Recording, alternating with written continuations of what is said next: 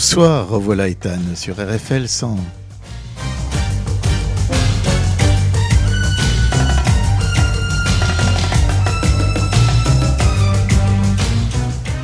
Aujourd'hui, euh, je suis avec euh, Virginie et Abdel dans ce studio de RFL 100 euh, qui m'a beaucoup manqué en fait tous ces derniers mois. Et je vais vous parler d'une île perdue entre Madagascar et l'Afrique qui est Mayotte, où il se passe plein de choses en ce moment. Et donc je trouvais intéressant de faire toute l'émission sur Mayotte. Voilà.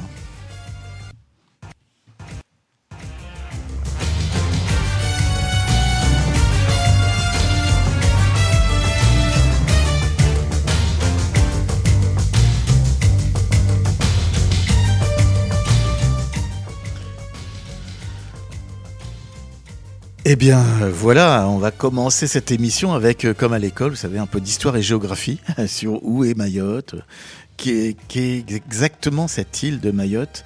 En tout cas, quand on parle de Mayotte, euh, on, ça ouvre quand même des, imaginaires. On voit des, plages de sable avec euh, une eau turquoise, je crois que c'est ça, avec aussi une, végétation luxuriante. Je crois que c'est un peu comme ça que moi, en tout cas, je voyais cette île avant, d'y aller, parce que j'y suis allé à plusieurs reprises et, franchement, je trouve que euh, c'est intéressant de vous parler de ce 101e département français, puisque c'est un département français.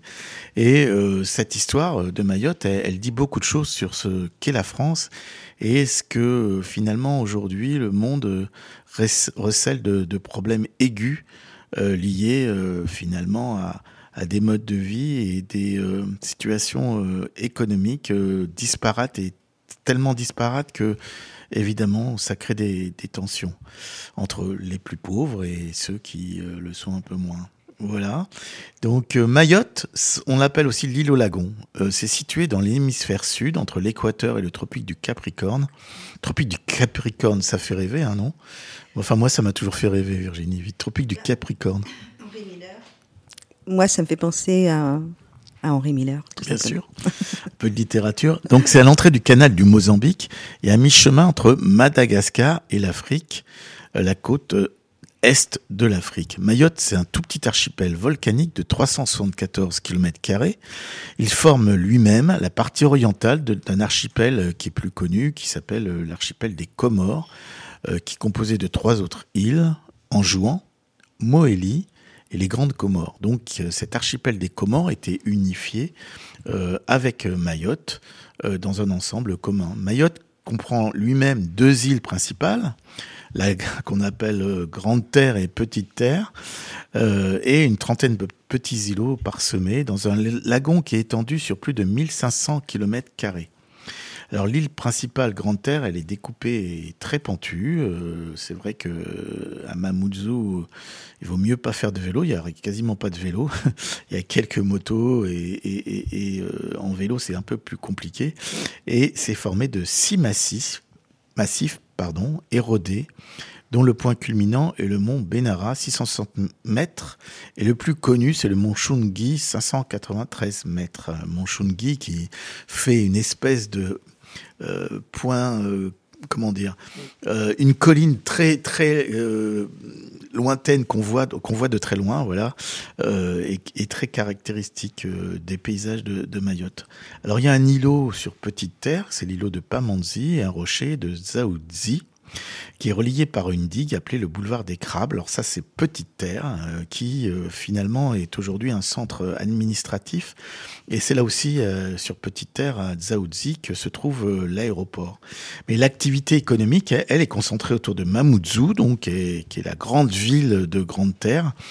Et Mamoudzou, c'est une des zones qui est plus urbanisée, puisque à Mamoudzou, il y a plus de 30% de la population. Alors les Comores sont d'origine volcanique, et donc Mayotte aussi évidemment, et c'est la plus ancienne île de l'archipel. Elle a plus de 8 millions d'années, et elle possède euh, donc un relief très accentué, avec euh, des plateaux, et puis également une euh, d'anciens d'anciens volcans avec des cratères qui restent. Et dans des, dans des cratères à Dzaoudzi, il y a un lac, lac qu'on va visiter qui s'appelle le lac Dziani. Et sur Grande Terre, il y a de la même façon un cratère, un grand cratère qui, fait aujourd'hui une réserve d'eau, le cirque de Cavani. Ça, c'était donné un petit peu géographique que, que j'avais envie de, vous donner sur ce, cette île de Mayotte qui a préservé son environnement naturel. Ça, c'est vraiment euh, extrêmement euh, intéressant, même si aujourd'hui, on en parlera un peu plus tard, euh, se promener à Mayotte, euh, se faire un, un peu de, de, chemin de, randonnée euh, est très très très compliqué pour des problèmes de purement de sécurité. Et, je vous dis, on va en parler, mais enfin, c'est vraiment une très belle île avec un environnement naturel et une faune, une flore très diversifiée, et surtout, elle possède la plus une des plus grandes barrières de corail du monde longue de plus de 160 km. Et c'est un paradis pour ceux qui font de la plongée euh, sous-marine, euh, qui euh, pose aussi problème par rapport à préservation des, coraux en particulier, mais justement, un travail été fait très en amont et, ce patrimoine corallien est préservé à Mayotte et c'est euh, une des plus belles plongées à faire euh, si vous êtes euh, adepte de la plongée sous-marine. Voilà. Et puis sur le climat, bah, écoutez, il y a deux saisons. La saison des pluies qui est d'octobre à mars, qui a été heureusement extrêmement forte cette année avec beaucoup de pluie, ce qui a rattrapé on en parlera aussi un peu tout à l'heure, euh, les déficits en eau, euh, puisque Mayotte a été euh, touchée par une des premières pénuries sévères d'eau dans le monde, puisque deux jours sur trois, il n'y avait pas d'eau. Pas d'eau courante. On voyait des enfants mettre dès qu'il y avait un peu de pluie et du savon pour se pour se pour se, se doucher disons naturellement euh, dans l'eau. Les, les températures sont élevées, le taux d'humidité euh, plus de euh, très important et 80% des, précipita des précipitations proviennent pendant la saison des pluies d'octobre à mars. C'est également la saison des cyclones et on a eu un qui est passé très près il y a pas très longtemps à la Réunion, vous avez entendu parler. Il a effleurer Mayotte, mais en faisant quand même quelques petits dégâts. Et Mayotte est protégée à l'est par Madagascar et moins exposée justement à ce risque cyclonique. Et la saison sèche, c'est d'avril à septembre. Pendant euh, l'hiver austral et les alizés venant du sud-est rafraîchissent l'atmosphère, le taux d'humidité est moins important et la pluie se raréfie. Donc, visiter Mayotte, c'est plutôt d'avril à septembre pour ceux qui font du tourisme. Évidemment, pour les autres, euh, mm. euh, vous pouvez y aller euh, n'importe quand euh, pour le travail, pour aider aussi, et puis aussi pour découvrir une vraie culture dont on va parler par la suite avec justement les origines historiques de la population de Mayotte. Voilà, j'espère que ça n'a pas été ce, rappel un peu géographique n'a pas été trop long, mais euh, j'ai euh, pour euh, ceux qui sont restés jusque là un, petit bonbon qui s'appelle, c'est un morceau d'un groupe malgache qui s'appelle Jalouxine. Alors je vous expliquerai ce que c'est que la jalouxine, mais voilà, je trouve que c'était bien pour illustrer en ce mois de février ce, cette émission sur Mayotte.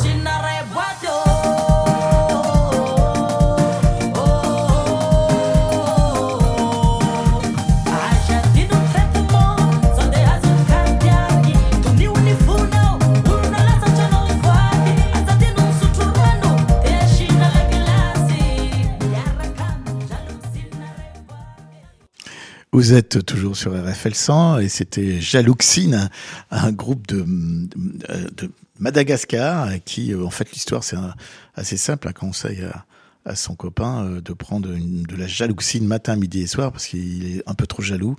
La jalouxine c'est un médicament qui devrait, qui doit le guérir. voilà. Donc, euh, bah écoutez, j'espère que ce, rythme vous a mis.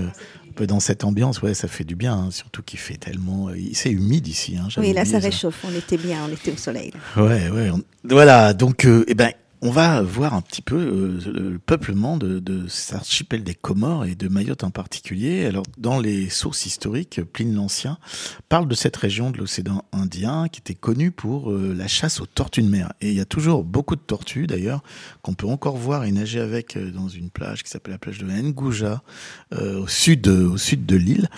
Et j'ai- donc effectivement pu, pu voir que cette région était connue pour ça, en particulier pour le commerce de l'écaille. Un peuplement euh, qui a été saisonnier à cette époque euh, par des visites ponctuelles. On suppose que ce devaient être des navigateurs qui étaient venus soit d'Afrique, soit de Madagascar, euh, des pêcheurs également qui pouvaient aller un peu plus loin. Et on a découvert récemment que il y avait possibilité de personnes qui étaient sur place et donc un âge de pierre pourrait exister très peu documenté pour l'instant, mais euh, il y a cette possibilité d'un âge de pierre euh, pré-islamique, donc euh, avec malheureusement peu de traces archéologiques. Et il y a un site euh, le plus ancien de l'île de Mayotte qui s'appelle le site de Dambéni, qui est un site médiéval qui est un très grand site et qui montre par tout ce qui a été trouvé, les artefacts et, autres, que c'était un site très peuplé très peuplé en concentration humaine et il y avait euh, sur ce site de la métallurgie des lingots de fer étaient produits euh, là-bas et il inondait le monde indien et euh, le Moyen-Orient. Et Dambéni était connu aussi mais c'est intéressant je trouve pour le travail du cristal de roche. Le cristal de roche qui venait de Madagascar et qui ensuite était distribué dans le monde entier et pour euh, extrait des mines malgaches donc il était travaillé euh, et rendu pur pour ensuite euh, être vendu à des marchands arabes, juifs, persans. Euh, et ce cristal de roche, d'ailleurs, il y a des très beaux objets de cette époque qui sont faits avec ce cristal de roche, étaient recherchés par des ateliers en Irak, en Égypte et en Perse pour des objets de luxe. Alors la période de prospérité de Dambéni correspond donc à cette période et il y a des magnifiques pièces de cristal de roche en Égypte et en Iran qu'on peut retrouver qui proviennent de ces euh, de ce travail-là et ces activités ont donné une très grosse prospérité au site. On a même trouvé sur ce site euh, des objets euh, du Moyen-Orient, mais même de Chine, de porcelaine blanche. Donc on voyait bien que ce monde médiéval, et en tout cas sur cette partie du monde, faisait l'objet d'échanges commerciaux très, très forts.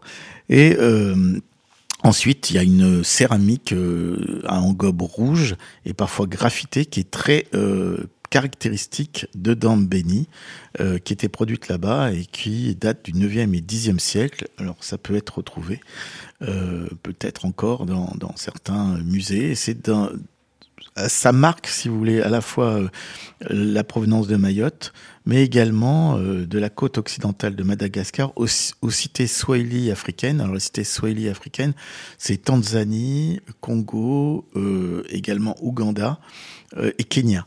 Voilà, et jusqu'à la péninsule arabique. On a même retrouvé de ces exemplaires-là jusque euh, au Yémen. Alors ce site aujourd'hui est, est, euh, extrêmement urbanisé, donc euh, malheureusement il n'a pas livré tous ses secrets. S'il y avait une vraie équipe d'archéologues pour retrouver entre autres des sépultures, puisque la question qui se pose si euh, les habitants de Dambéni, les Dambéniens, étaient islamisés ou non. Donc on ne sait pas encore si au 9e, 10e siècle ils étaient islamisés ou non. Enfin, l'abandon du lieu est sûrement dû à une modification des réseaux commerciaux, puisque à partir du XIIe, XIIIe siècle, les comptoirs euh, ne passaient plus directement à Madagascar et, ça a réduit euh, l'archipel des Comores à un seul rôle d'escale. Et euh, non, les comptoirs étaient plutôt directement implantés à Madagascar, qui est une très grande île, un très très beau pays dont, malheureusement la France a, été, c'était une des colonies aussi également, et d'ailleurs euh, on en parlera tout à l'heure, mais euh, je crois que on a quelques sujets de repentance euh, liés à ce qui s'est passé à Madagascar, en tout cas. Euh, moi, je le pense réellement. Donc, on, situe entre le cinquième. Il, faut que je parle beaucoup plus fort, mais moi, je m'entends bien, euh, Abdel. Ça va, ça va. On situe entre. Non, non, c'est bon. Le cinquième et le huitième siècle, le début du peuplement, du vrai peuplement de Mayotte, entre cinquième et huitième siècle, avec euh, des habitants qui seraient d'origine bantou. Alors, l'origine bantou, ça serait, d'après des hypothèses, aux confins du Cameroun et du Nigeria, des, des personnes qui ont beaucoup euh, voyagé et qui se sont fixés euh, à Mayotte. Jusqu'au XIIIe siècle, le commerce se développe donc avec les autres îles euh, du canal du Mozambique, Madagascar, l'Afrique, et les invasions arabes se succèdent en apportant à la fois donc la culture swahili et également la religion musulmane. Et avant de continuer ce petit, cette petite histoire, eh ben, je vais passer un deuxième titre, je crois également, qui va donner un peu de soleil dans le studio.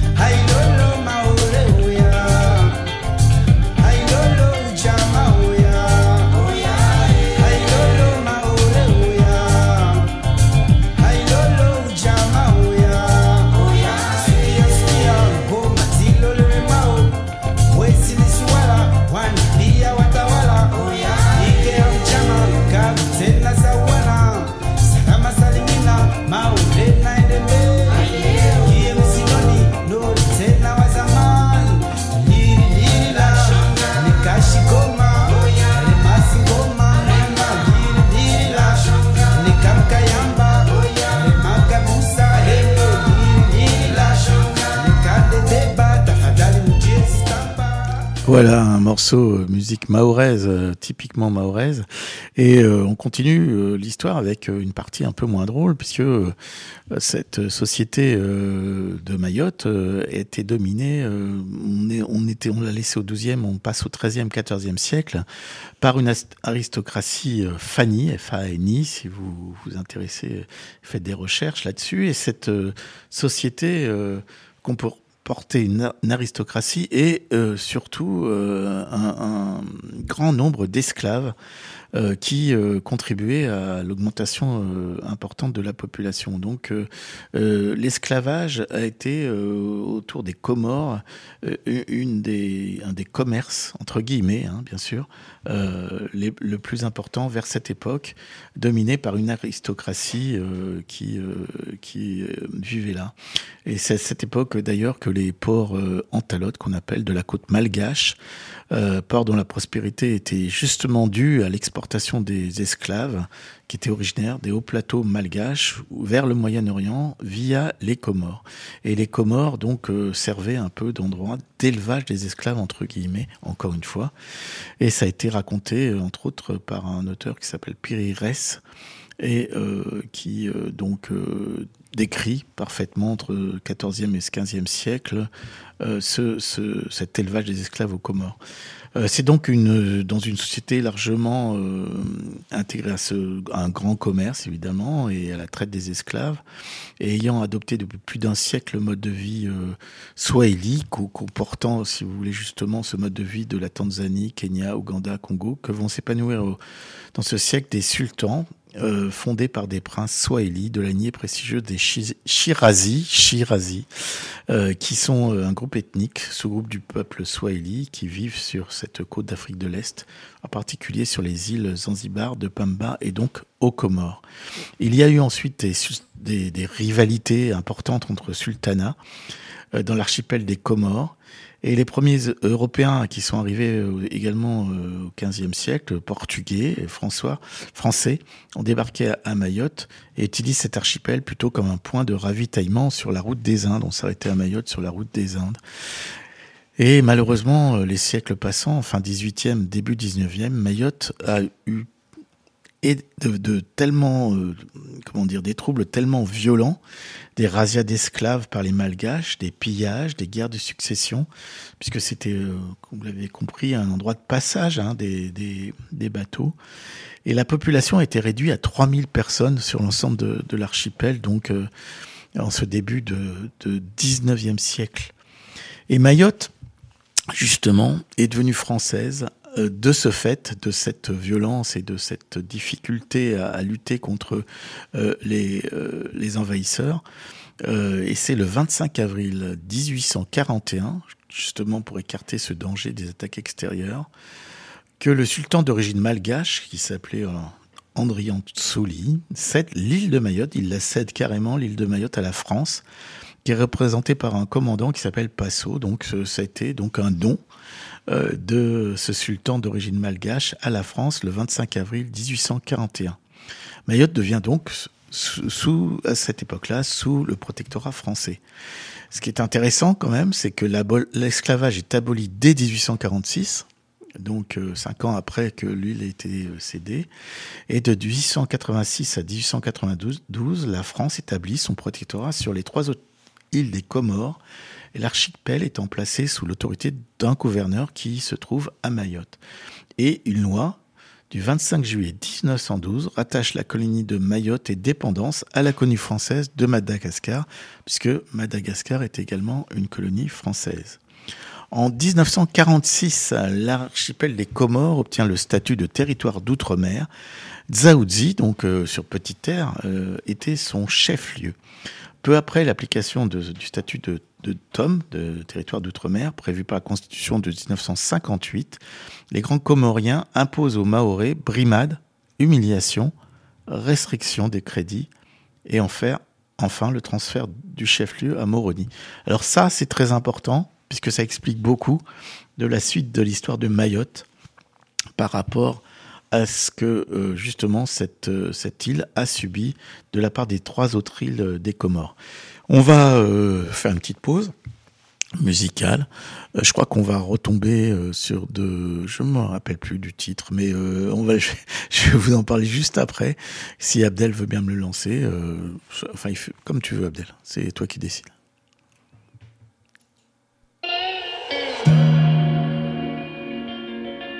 Je te vois partir, je pense, je crois que tu vas revenir, je croise les doigts, ton regard en avant trace ton chemin.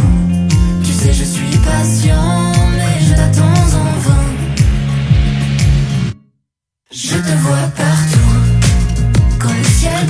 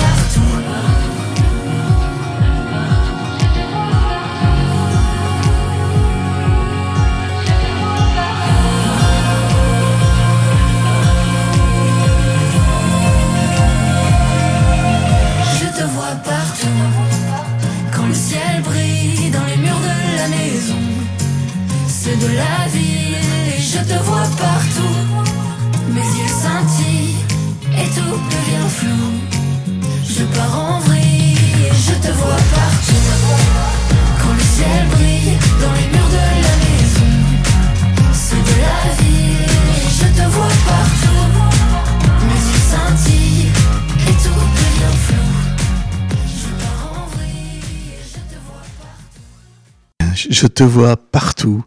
Et Adèle et Robin, euh, donc euh, c'est un nouveau duo que je trouvais, euh, en tout cas qui m'a qui m'a tapé dans l'oreille. Ça va Virginie, c'est pas trop c'est pas trop académique. tu suis? Ah mince, je l'ai perdu. Je l'ai perdu. Non, du tout. J'en étais Non, en non. 46 là. Je suis, je suis à fond, je suis très très concentrée parce que c'est précis et, euh, et en même temps j'ai envie de, oui, d'apprendre parce qu'on apprend beaucoup de choses là. Bah ouais, il y avait un peu de boulot là, mais j'ai essayé de faire d'être le plus synthétique. Et après, en fait, c'est là que ça commence à devenir franchement intéressant. Donc déjà le passage de Mayotte à la France, et puis donc euh, faut se replacer. Donc on est en 47, et donc les quatre îles des Comores obtiennent une autonomie administrative. Et à la suite de, de, de référendum de 58, donc je, je l'ai dit tout à l'heure, euh, il reste territoire d'outre-mer. L'instabilité politique de l'archipel, par contre, s'accroît. Euh, entre les Comores, il y avait deux partis politiques importants. Le Rassemblement démocratique du peuple comorien, qui était pro-indépendance, et puis le Parti conservateur, l'Union démocrate des Comores. On verra que ces deux partis vont finalement s'entendre à un moment donné. Mais à cette époque-là, en 47, voilà, il y avait deux forces, une qui allait, qui voulait aller vers l'indépendance et l'autre non. Et alors, je voulais faire une petite parenthèse euh, sur ce qui est passé en 47 à Madagascar. Alors, est-ce que tu sais ce qui s'est passé en 47 à Madagascar? Non? Alors je, non, je. Eh ben, il y a une, in- une, in- une insurrection malgache. euh, et j'en parle parce que ça fait partie, et je l'ai dit en introduction, à mon avis, des plus grandes euh, tâches, on va dire, euh, de l'histoire coloniale de la France. Puisque cette, cette insurrection, qui a duré deux ans, 47 et 48, euh, elle est souvent considérée, donc après la crise indochinoise, qui, elle, a commencé en décembre 44, 1944, comme justement comme le signe avant-coureur de la décolonisation euh, en Afrique francophone. Mais ce soulèvement a occasionné plus de plus bon du côté euh, colon français 150 français qui sont morts euh, avec des malgaches non indépendantistes pardon mais ça a été suivi du massacre conduit par l'armée française avec un nombre de morts qui fait toujours débat, c'est-à-dire qu'on est une fourchette entre 11 000 et 100 000 morts. Certains disent même plus que 100 000 morts. Euh, Il y a eu un historien un peu plus précis que les autres qui a donné 89 000 morts, ce qui est quand même euh, assez euh, assez énorme et surtout c'est sur les méthodes qui ont été employées euh, puisque euh, elle a durablement marqué euh, l'histoire de Madagascar et elle est commémorée. C'est comme nous euh, pour le 8 mai ou ce qu'on fait à Maillet par exemple ou à Oradour-sur-Glane. Elle est commémorée chaque 29 mars depuis 1967. Et cette insurrection donc euh, recule peu à peu devant l'armée française, mais la, la, la répression donc euh, a eu quelques faits euh, qui ont marqué beaucoup. D'ailleurs, si vous parlez avec des Malgaches, ils, ils pourront vous dire ça, mais je crois qu'en France, c'est pas enseigné, et en tout cas, c'est très très très peu connu. Dans le village de Moramanga, par exemple, les militaires français avaient mis euh, 160 insurgés dans des wagons, et pour pas qu'on vienne les libérer, ce qu'ils ont fait, c'est qu'ils ont tiré. Ils ont tiré dans les wagons enfermés. Donc, euh, bah, 166 morts. Euh, ce qu'on appelle euh, un, oradour malgache. Et puis, il faisait d'autres choses qui, là, pour le coup, euh, a été, je trouve, c'est qu'ils ont utilisé ce qu'on appelait les vols de la mort, utilisés en Argentine en particulier, à savoir qu'ils mettaient des insurgés dans des avions, puis les jetaient de l'avion. Voilà. Donc, euh, l'ordre colonial a régné à nouveau à Madagascar, à Madagascar en, en 1948. Et euh, cette, euh, cette euh, l'indépendance est arrivée au cours de la cin- quatrième République euh, pour euh, Ma- Madagascar en 1960.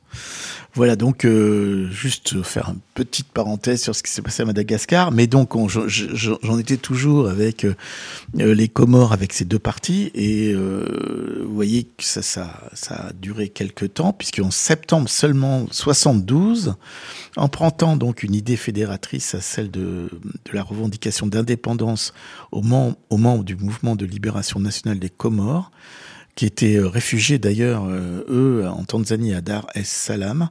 Les formations majoritaires fusionnent momentanément, avec les deux partis dont je vous ai parlé tout à l'heure, ils ont fusionné. Et le Conseil des ministres de la métropole, observant donc ces, ces divergences, prononce la dissolution de la Chambre des députés du territoire des Comores le 15 novembre 2012. Il y a des élections le 3 décembre de 72, de, excusez-moi, 15 novembre 1972. Il y a des élections le 3 décembre 72 qui confirment le succès des deux partis majoritaires qui œuvrent à l'indépendance aux Comores. La France accepte les négociations, mais se trouve embarrassée, car seule île de l'archipel affirmant une dissidence marquée vis-à-vis de ses voisines, depuis 58, depuis 1958, c'est Mayotte, qui a voté euh, négativement à la consultation pour l'indépendance pour conserver ses liens avec la France. Les autres îles déclarent leur indépendance. Le vote euh, à Mayotte est de 63,8% en faveur de la conservation de ce lien, alors qu'il est que de 0,6% dans les autres îles. Donc euh, imaginez, 99,4 étaient pour l'indépendance, et à Mayotte, euh, c'était euh, 63,8 qui étaient pour la conservation du lien. La société mahoraise, plus encore que celle des autres îles des Comores, est très peu influencée par le mode de vie occidental. Elle vit en plus au rythme de la vie musulmane traditionnelle. Donc, mais quelles sont donc les causes réelles de ce puissant reflux par rapport aux trois autres îles? Euh, qui, eux, elles, pardon, sont, sont sur, euh, sur la voie de l'indépendance. Tout d'abord, il y a une véritable crainte de l'expansionnisme de l'île de d'Anjouan, Anjouanais, qui est associée également aux humiliations qui ont été, euh, qui ont été celles de la période coloniale et, qui, ont été préservées par une forte mémoire orale séculaire transmise particulièrement par les femmes qui racontaient ces humiliations et qui ont, créé finalement une culture très euh, spécifique à, Mayotte. En fait, euh, il y a aussi le transfert de la capitale à Moroni en 58, effectivement qui a été réalisé uniquement en 66, donc ça mis huit ans pour que cette décision soit, appliquée et a laissé euh, dans un, abandon euh, en, en, en- entraînant euh, perte d'emploi en cascade et donc euh, une perte économique importante. Et enfin, le statut des femmes dans la société mahoraise qui effectivement joue un rôle prépondérant, qui ne voulait absolument plus de euh, ce rattachement avec les autres îles des Comores et qui voulait développer leur spécificité en lien avec la France. Alors jouant sur les rancœurs exacerbées, le mouvement justement populaire maoré MPM n'a pas de mal à mobiliser pour la préservation d'une légitime tutelle française. Il bénéficie de surcroît de l'incroyable enthousiasme des femmes mahoraises et de leurs généreuses associations pleinement actives à défendre cette dissidence. Hésitante, et je tiens à dire d'ailleurs qu'aujourd'hui encore, euh, on en parlera tout à l'heure, mais il y a des barrages euh, sur toutes les, enfin il y a trois routes, donc c'est assez facile à, couper, mais enfin tous les barrages qui sont faits sont tenus par des femmes. C'est elles qui sont sur les barrages et qui ont des revendications dont on parlera un peu tout à l'heure et qui, euh, vis-à-vis de cette histoire un peu, vous voyez, c'est quand même le même archipel, Mayotte, les Comores, c'était la même chose. Et puis, bon, euh, il y a eu ces, ces histoires différentes et cette divergence, ceux qui veulent rester en France et ceux qui ne le veulent pas. Hésitant devant la pression internationale attisée par la République des Comores, qui s'estime flouée d'une part de son ter- territoire naturel, puisqu'ils pensent Mayotte, pour eux, c'est les Comores, la République française accepte donc de reconduire un nouveau scrutin pour Mayotte. D'ailleurs, on a beaucoup voté là-bas, vous verrez. Le, dé- le débat à l'Assemblée nationale suscite une motion politique du Rassemblement pour la République, voilà, le RPR, qui, vo- qui vote le 3 juillet 75, propose une loi de validation d'autonomie île par île. Mais tout s'est accéléré, euh, pressé par son opinion. Le président Ahmed Abdallah proclame unilatéralement l'indépendance le 6 juillet 75 des Comores. Et le mouvement maoré, à partir de ce moment-là, entre en dissidence, donc, et s'affirme le seul légaliste et condamne la sortie du cadre des discussions. Puisqu'il y avait discussion, eux, ils ont décidé d'un seul coup qu'ils étaient indépendants. Et il y a un mouvement maoré qui entre en dissidence à partir de ce moment-là. Il y a un coup d'État qui est organisé aux Comores, le 3 août, qui met en place un autre euh, un gouvernement qui euh, la figure est Ali Swali, donc est un personnage euh, très intéressant, euh, d'ailleurs dont, dont je dans l'émission, mais voilà, qui sera lui-même, lui- lui-même a été renversé. Alors Ali Swali, il a fait un coup d'État avec Bob Denard. Vous vous rappelez euh, ce, ce mercenaire français Mais alors, pour l'histoire, c'est que le même Bob Denard l'a renversé lui-même avec un autre président en 78. Voilà, c'est comme quoi. Et Bob Denard, il suffit de lui donner de l'argent. Euh, belle de la France. En septembre, les révolutionnaires capturent à Anjouan le président Ahmed Abdallah. Donc, euh, septembre 75, on est et, la résistance contrôle les trois autres îles, sauf Mayotte. Les négociations commencent à Paris pour essayer de mettre de l'ordre là-dedans. L'ONU reconnaît l'État comorien dans les limites définies en 60, avant 75, donc avec Mayotte, mettant un point final à toutes ces négociations laborieusement ouvertes. Par peur de représailles sur ses ressortissants, donc la France retire entièrement tous ses agents fonctionnaires des Comores, les services restreints sans techniciens, les lycées vides d'enseignants, alors qu'ils partent dans l'anonymat ou sous les huées organisées d'insultes dans le reste des Comores. Les Mahorais et les Mahoraises les retiennent et s'opposent à ceux qui voudraient abandonner par crainte des troubles à venir le service public. Donc ils, retiennent les, euh, les Français euh, sur l'île pour qui continuent à euh, faire fonctionner ce service public. Le 21 novembre 1975, Alice Wally organise même une marche rose pacifique pour reprendre Mayotte, mais échoue à convaincre les dissidents maoris. La France organise un référendum spécial le 8 février 76. Les habitants de Mayotte confirment extrêmement massivement leur premier vote, mais cette fois-ci à 99,42%, avec une participation de 83,34% pour le maintien dans la République française.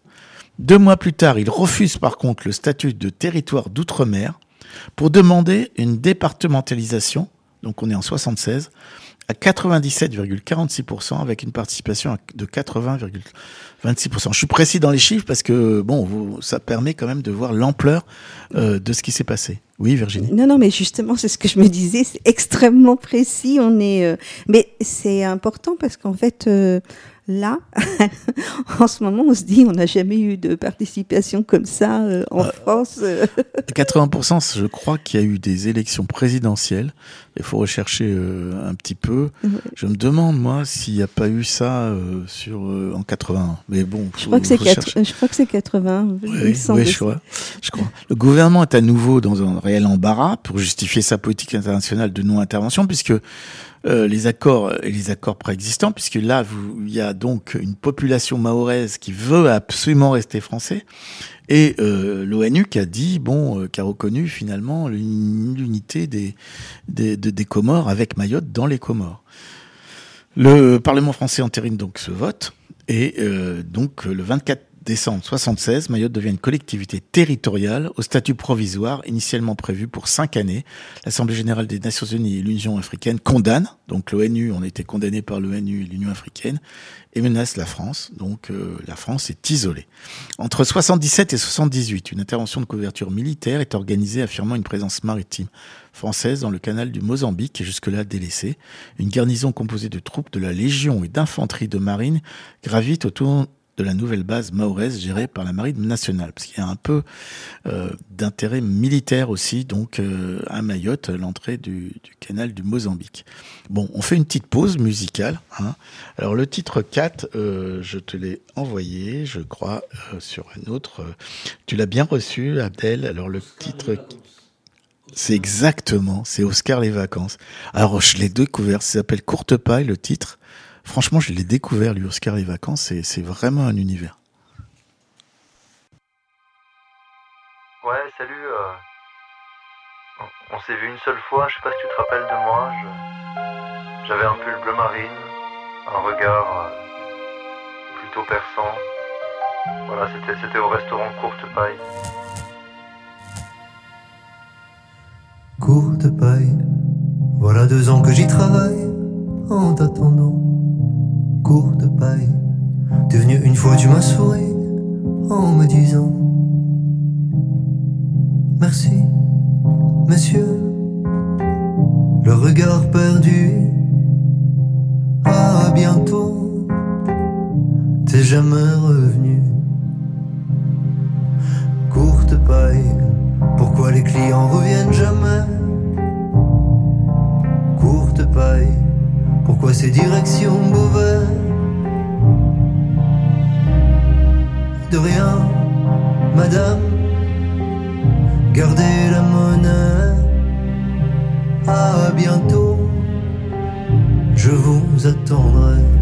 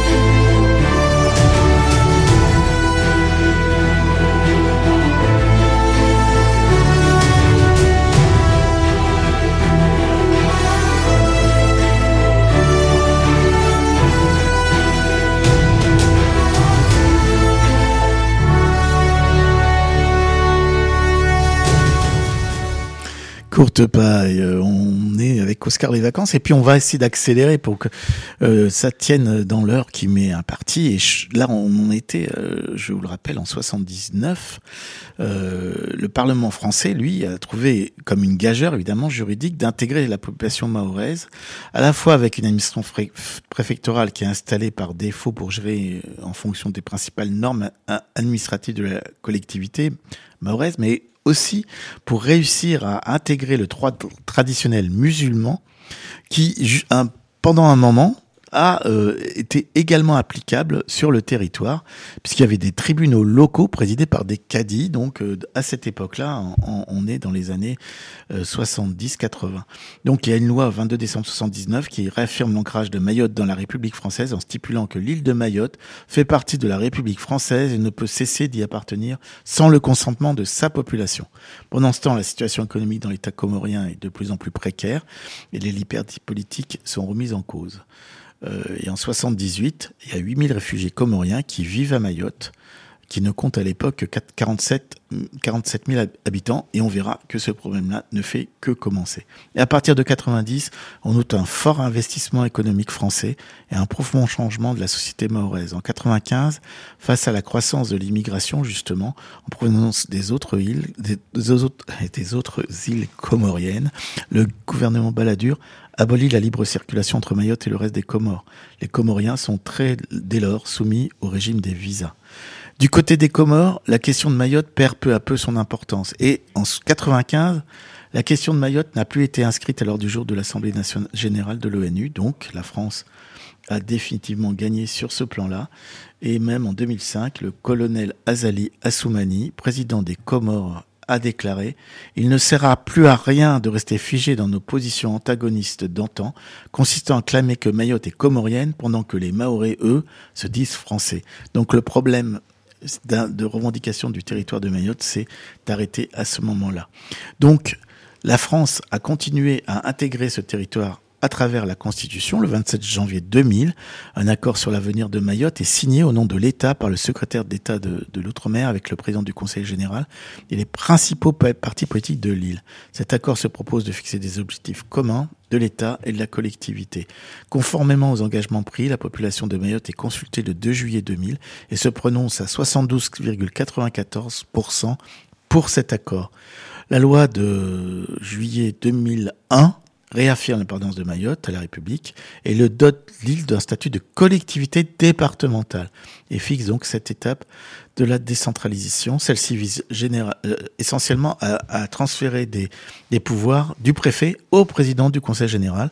Donc euh, finalement, le président du conseil général devient le vrai patron euh, de l'île de Mayotte, département, et, en même, et, et mettre en principe les grands principes, justement, en pratique, pardon, les grands principes régissant l'organisation administrative. La loi du 28 mars 2003, vous voyez que c'est un long processus euh, législatif, inscrit donc cette fois-ci dans la Constitution de la République française, avec une nouvelle rédaction de l'article 72.3. La République reconnaît au sein du peuple français les populations d'outre-mer dans un idéal commun de liberté, d'égalité et de fraternité.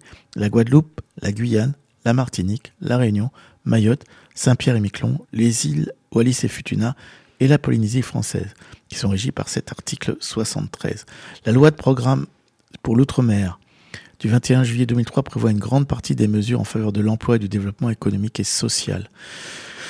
Entre autres, l'article 64.2 de la loi du 21 juillet 2003 prévoit également l'intégration de la fonction publique des agents titulaires d'un emploi de la collectivité départementale, d'une commune ou d'un établissement public administratif de Mayotte au plus tard le 31 décembre 2010. Et c'est le 29 mars 2009 que les Maorais à 95,2% s'expriment en facteur en faveur de la départementalisation. Et c'est la, loi organique du 3 août 2009, effective depuis le 31 mars 2011, qui reconnaît Mayotte comme département français et donc le 101e département français.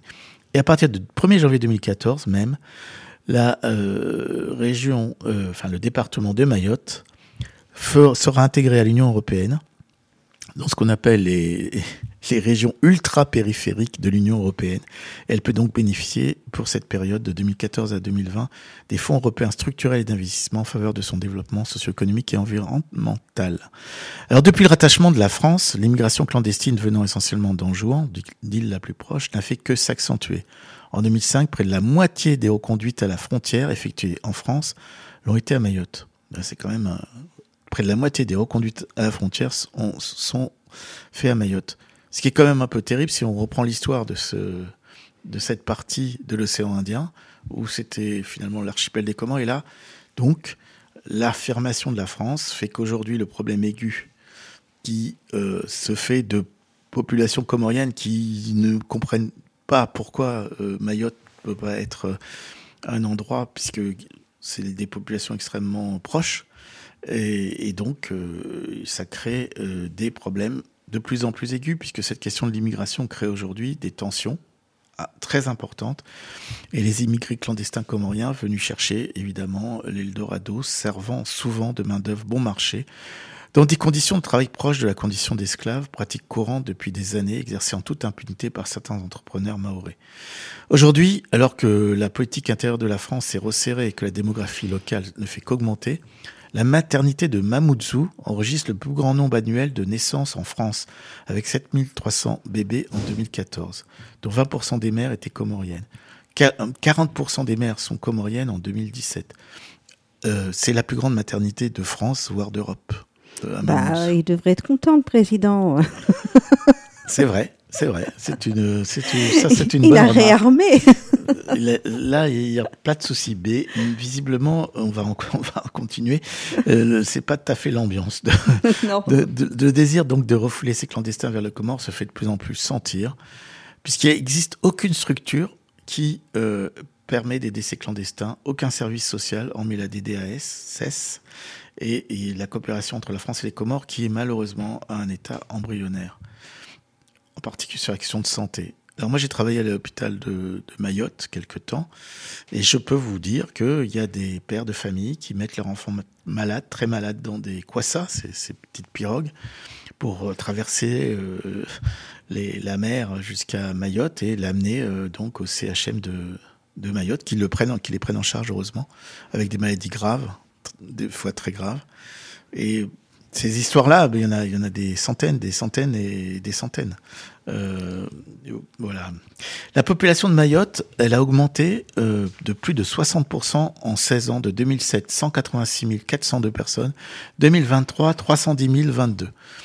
Et on ne compte pas évidemment tous les, tous les euh, réfugiés euh, clandestins. La natalité est très élevée, donc effectivement, ça peut être un motif de satisfaction pour le président Macron. Et la population mahoraise est jeune à 55%, euh, à moins de 20 ans. 55% des Mahorais euh, ont moins de 20 ans. Euh, un territoire donc qui a euh, une jeunesse très importante. Avant de parler des problèmes actuels, euh, peut-être un petit mot avant, avant de, notre pause musicale et, pour conclure avec les problèmes actuels, euh, je veux juste dire que euh, la religion musulmane donc est implantée depuis le 15e siècle, on l'a vu. 95% des Maoris sont musulmans d'obédience euh, su- sunnite et leur pratique de l'islam est, est modérée. Euh, c'est vrai que c'est une pratique de l'islam euh, qui euh, est très euh, ouverte, euh, ouverte, euh, ouverte au monde, mais qui est très importante euh, en termes de, de, de présence spirituelle. Euh, voilà, il y a, y, a, y a énormément de Maoris qui sont croyants, euh, pratiquants, et, et- et on le voit, on le voit beaucoup. La le plus compliqué, ça a été de réussir peu à peu à concilier ce droit local inspiré donc du droit musulman et de coutumes africaines et malgaches aussi, qui euh, donc s'applique aux seuls Maorais euh, qui ont conservé un statut personnel. Donc la Constitution permettait aux Maorais qui ont conservé un statut personnel d'appliquer ce droit local avec justement les lois de la République. Peu à peu, un lissage s'est fait. Euh, en particulier euh, sur euh, la, polygamie, qui était euh, encore, euh, encore euh, euh, disons, tolérée, et euh, elle a été euh, interdite par une ordonnance le 3 juin 2010. C'est 14 ans. récent. hein. Euh, donc les mariages polygames euh, et les mariages tout court ont, ont été également euh, interdits selon le droit local puisque ils ont maintenant depuis le 24 juillet 2006 uniquement été validés par en droit commun par par justement un officier d'état civil. Donc voilà, Euh, un- un- une population mahoraise issue d'une tradition qui euh, est extrêmement attachée à ce qu'est la République française une République française qui a du mal à trouver euh, sa, comment dire, à trouver un équilibre euh, entre euh, ces aspirations-là et réussir à faire progresser cette population qui est le département le plus pauvre et de très loin de France, puisque euh, 70% de la population vit sous le seuil de pauvreté. Abdel, une dernière, euh, une dernière pause musicale. Je vous parle de la situation maintenant. Tu me laisses j'ai quelques minutes quand même. Et voilà, c'était, euh, c'était un, un petit, euh, un petit voyage dans dans ce qui est l'histoire, la géographie de Mayotte. J'espère que ça, ça vous aura intéressé.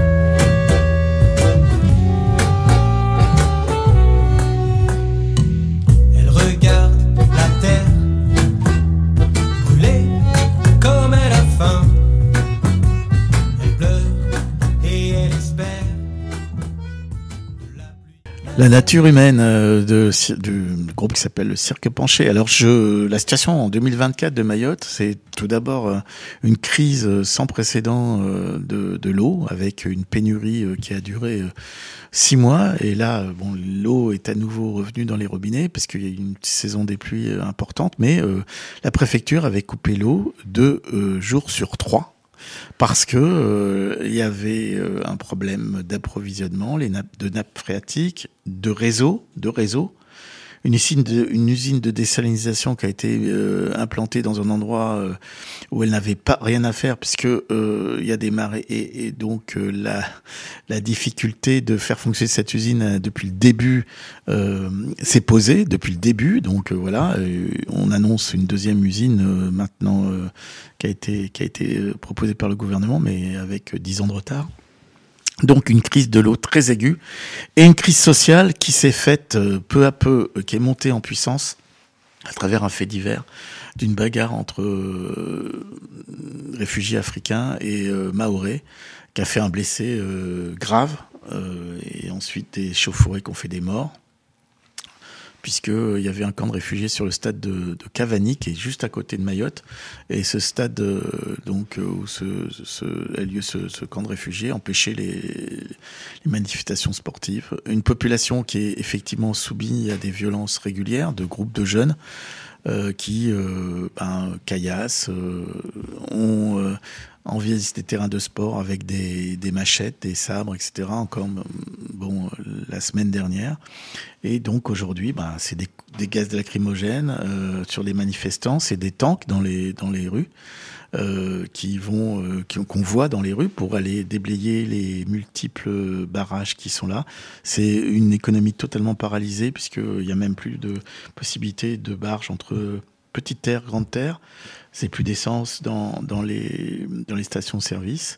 Et euh, c'est des revendications qui sont très floues, qui restent euh, autour de la sécurité, oui, et également autour euh, de contrôle de l'i- de, de, de l'immigration, puisque effectivement l'immigration a dépassé les capacités aujourd'hui de cette île d'accueil, en particulier en, en- en entassant des populations dans des conditions plus que précaires, et ces populations qui créent ensuite quelques problèmes, mais pas que d'ailleurs, parce que la violence, elle vient de tous les côtés, hein. elle vient des Maoris, elle vient des, réfugiés, elle vient un peu de partout. Et puis il y a une immigration qui est nouvelle, qui vient plus des Comores, euh, qui euh, vient d'Afrique, et une, popula- euh, et une immigration très ancienne, par contre, celle de, Madagascar.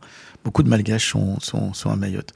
Donc un territoire français qui a voulu absolument être français et qui finalement est aujourd'hui notre on va dire, notre interface avec euh, le monde entier qui est dans un état euh, où, évidemment, les conditions de vie rendent cet Eldorado, entre guillemets, euh, très attirant et qui crée ces tensions aujourd'hui. Une population mareuse qui, euh, revendique, mais qui revendique des choses qui sont, euh, à mon avis, un peu compliquées. Euh, de dire, on va mettre tout le monde dehors, qui veut rester, qui qui va pas va rester, qui est aujourd'hui maoré entre guillemets. Enfin, je vous ai fait un peu d'histoire. Bah, c'est des questions moi auxquelles je n'apporte pas de réponse. Ce que je sais, c'est que c'est euh, un problème qui est devant nous partout, partout, Euh, sauf à vouloir un monde où il y a une grande cloche qui sur une partie du monde euh, entre guillemets développée qui laisse tous les autres autour se débrouiller. Voilà, c'était une question de rentrée pour vous, avec, euh, je pense, la nature humaine euh, pour euh, terminer euh, cette émission, avec euh, m'excusant d'avoir un peu débordé, Abdel, et en étant vraiment ravi d'être avec vous. Merci Virginie. Ouais, merci, à Ethan, toi. vraiment.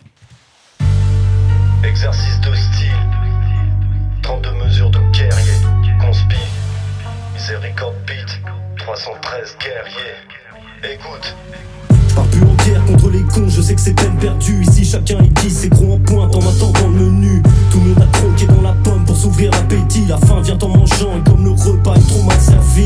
Rien qu'on s'enfonce dans un individualisme de base. Les gens parlent plus, vivre reclus, c'est toujours l'autre, le naze. Je crois que c'est perdu pour la nature humaine. Y a rien à tirer, rien à gratter, on perpétue la haine. Et c'est quand même chelou. Depuis des siècles, personne n'a rien retenu. L'histoire est écrite dans